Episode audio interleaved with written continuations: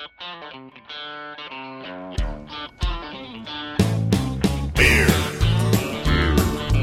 Beer. Beer.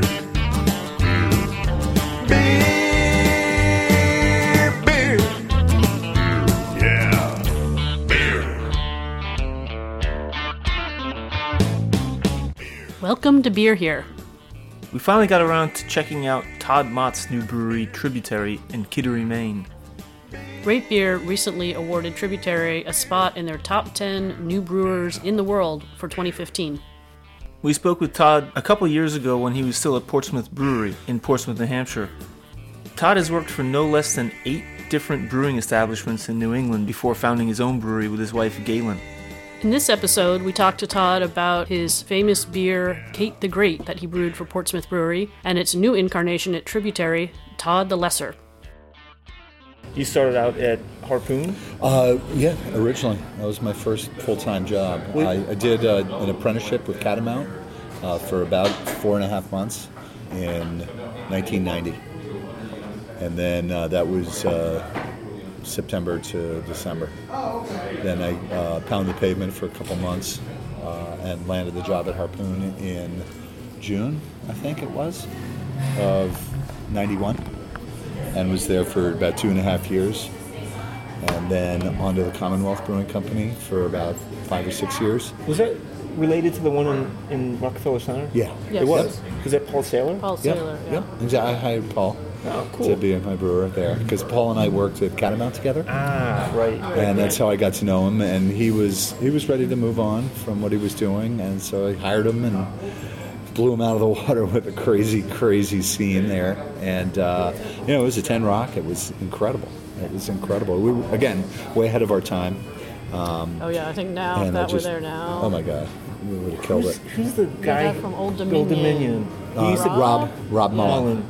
Mullen. And so now he is at Otto Brothers, I believe, in Whitefish, Montana, or something like that. Last I heard, I think, was Arizona, but that was a while Yeah, ago. yeah, so I no, don't I, think he's moved north, and Okay. uh, it's somewhere in Montana. And, We used to uh, go there for yeast. They would just like pull it off. It was just so Yeah. funny to walk into Yeah. Rockefeller Center and ask for the There you go. yeast. Yeah. There you go. Yeah, it was way ahead of its time, though. So you spent time cutting your teeth at Harpoon. Eventually ended up at Portsmouth Brewery. You were there Yeah. for what, ten years? Uh, eight and a half. Eight and a half years? Yeah.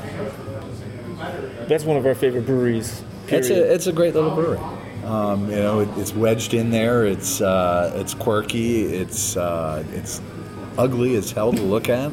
Uh, the downstairs, um, the upstairs looks fine. They keep everything nice and clean on the insides of the tanks. It's just the outside that's kind of, you know, it's a little sketchy. But hey, and you made a you made a big name for yourself with Kate the Great there. You know, when I got to P Brew in 2003, there were some issues with the beer quality. And my interview was talking with Peter and David Yarrington about what I would do to change the beers and make the place better. And I literally, we sat in the fishbowl and drank every single one of the beers. And sure enough, uh, over the course of the next six months, I changed just about every single beer except for the Old Brown Dog, which I left because that was Peter's beer. He won a medal at the Great American Beer Festival in '88 or '89, and there was no way I was going to mess with that. But the Black Cat Stout, everyone was raving about. I thought it was an acrid mishmash of flavor, and it just needed some fine tuning. And over the course of like six brews, I totally changed it, and it is it's like one of their best selling stouts.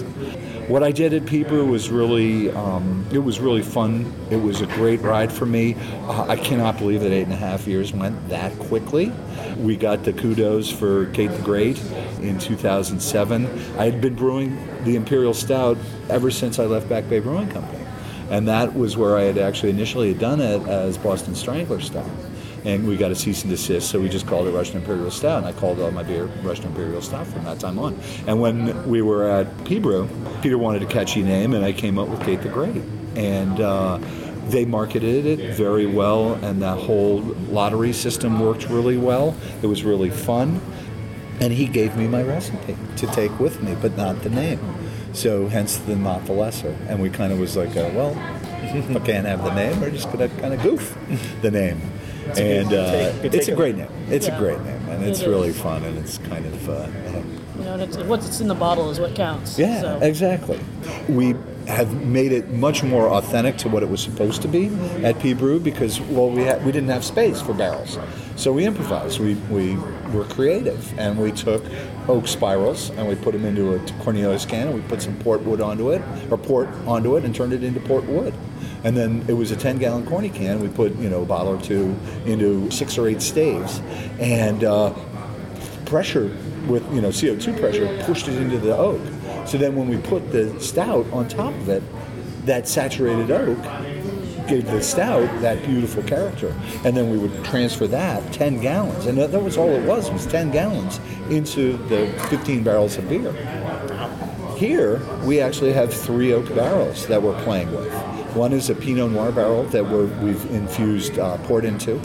One is a apple brandy barrel that we've infused apple brandy back into, and then the last barrel is going to be sort of our third thread that we change on a basis that uh, whatever our whim is, we're just going to change that one thread. So we're going to keep the apple brandy, which we really love, and the port we really love. And then that third thread, which was uh, Woodford Reserve, because we got most of the bourbon out of it, we are going to get that infused with Jamaican rum.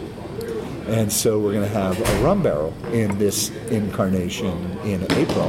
And then uh, the next incarnation, I really want to get like a Islay whiskey barrel.